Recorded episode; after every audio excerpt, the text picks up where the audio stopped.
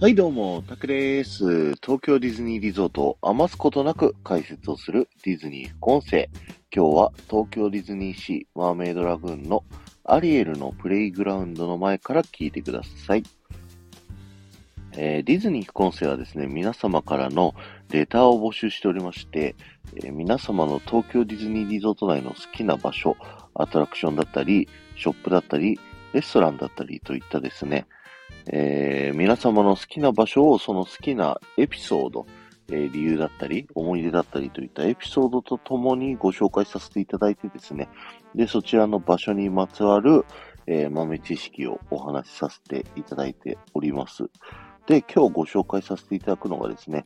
アリエルのプレイグラウンドということになるんですけども、えーこちらのプレイグラウンド、侮るなかれ、大人でも楽しめるエリアなんですよっていうお話をしたいと思います。で、今日のレターはですね、えーっと、ネオアキラ DJ さんからいただきました。いつもありがとうございます。えー最近実写版リトルマーメイドを見たので、ディズニーシーのマーメイドラグーンの秘密教えてください。桜地さんということでね、いただきました。ありがとうございます。ということでね、今日はアリエルのプレイグラウンドのエリアの秘密ご紹介したいなと思うんですけども、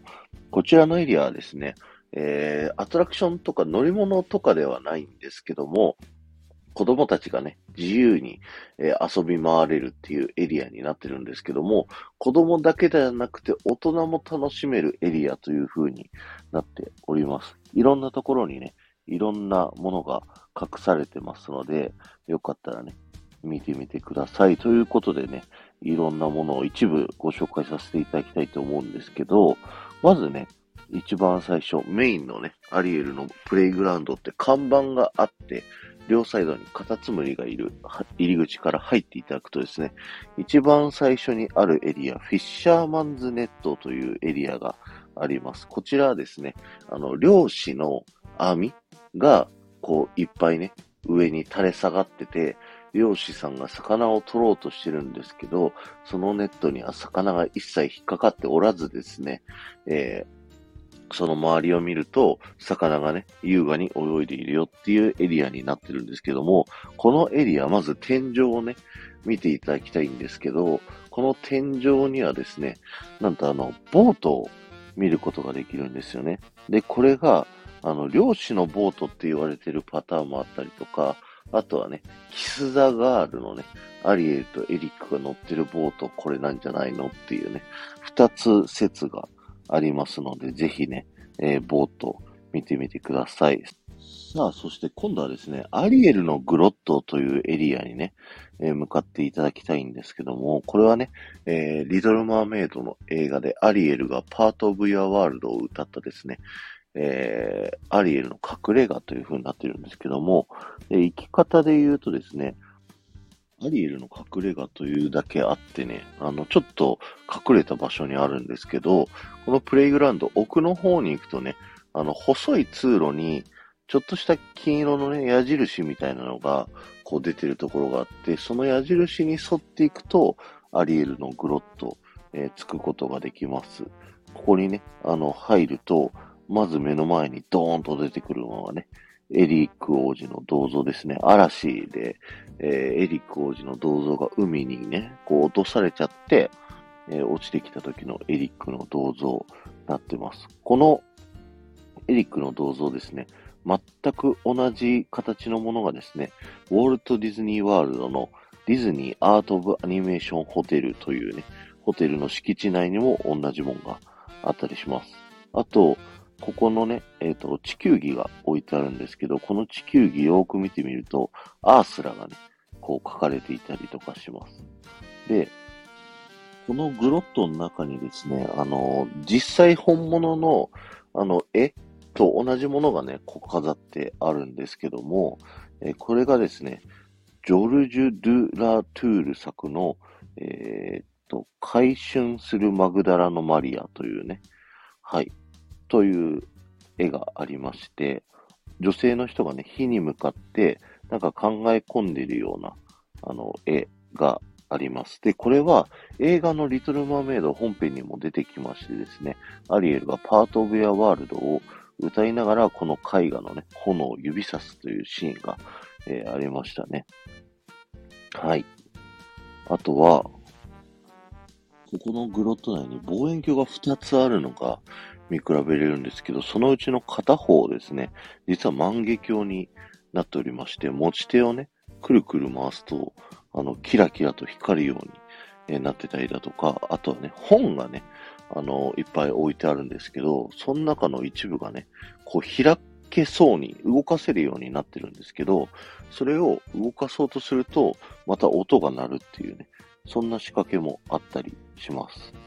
はい。あとは、この部屋にですね、あの、隠れキャラクターがいくつかあるんですけれども、その中の一個がですね、隠れチップという、えー、美女と野獣に出てくるね、ティーカップのキャラクターです。そのチップがですね、えー、部屋の上の方にね、おりますので、ぜひね、見てみてください。うんと、エリック王子に向かって立って、エリック王子の正面にね、向かって立ってみると、どっちかというと左側の上の方で、えっ、ー、と、オレンジ色のね、なんか、サンゴっぽい模様の付近に、えー、ありますので、よかったら探してみてください。で、隠れミッキーもあるんですけれども、えー、隠れミッキーはですね、えー、もう、そのチップからもうちょい右手側のですね、サンゴの、えっ、ー、と、飾りのですね、真珠のネックレスが引っかかってるですね、そのサンゴ周辺にありますので、ぜひ探してみてください。さあ、あと高校のエリアは最後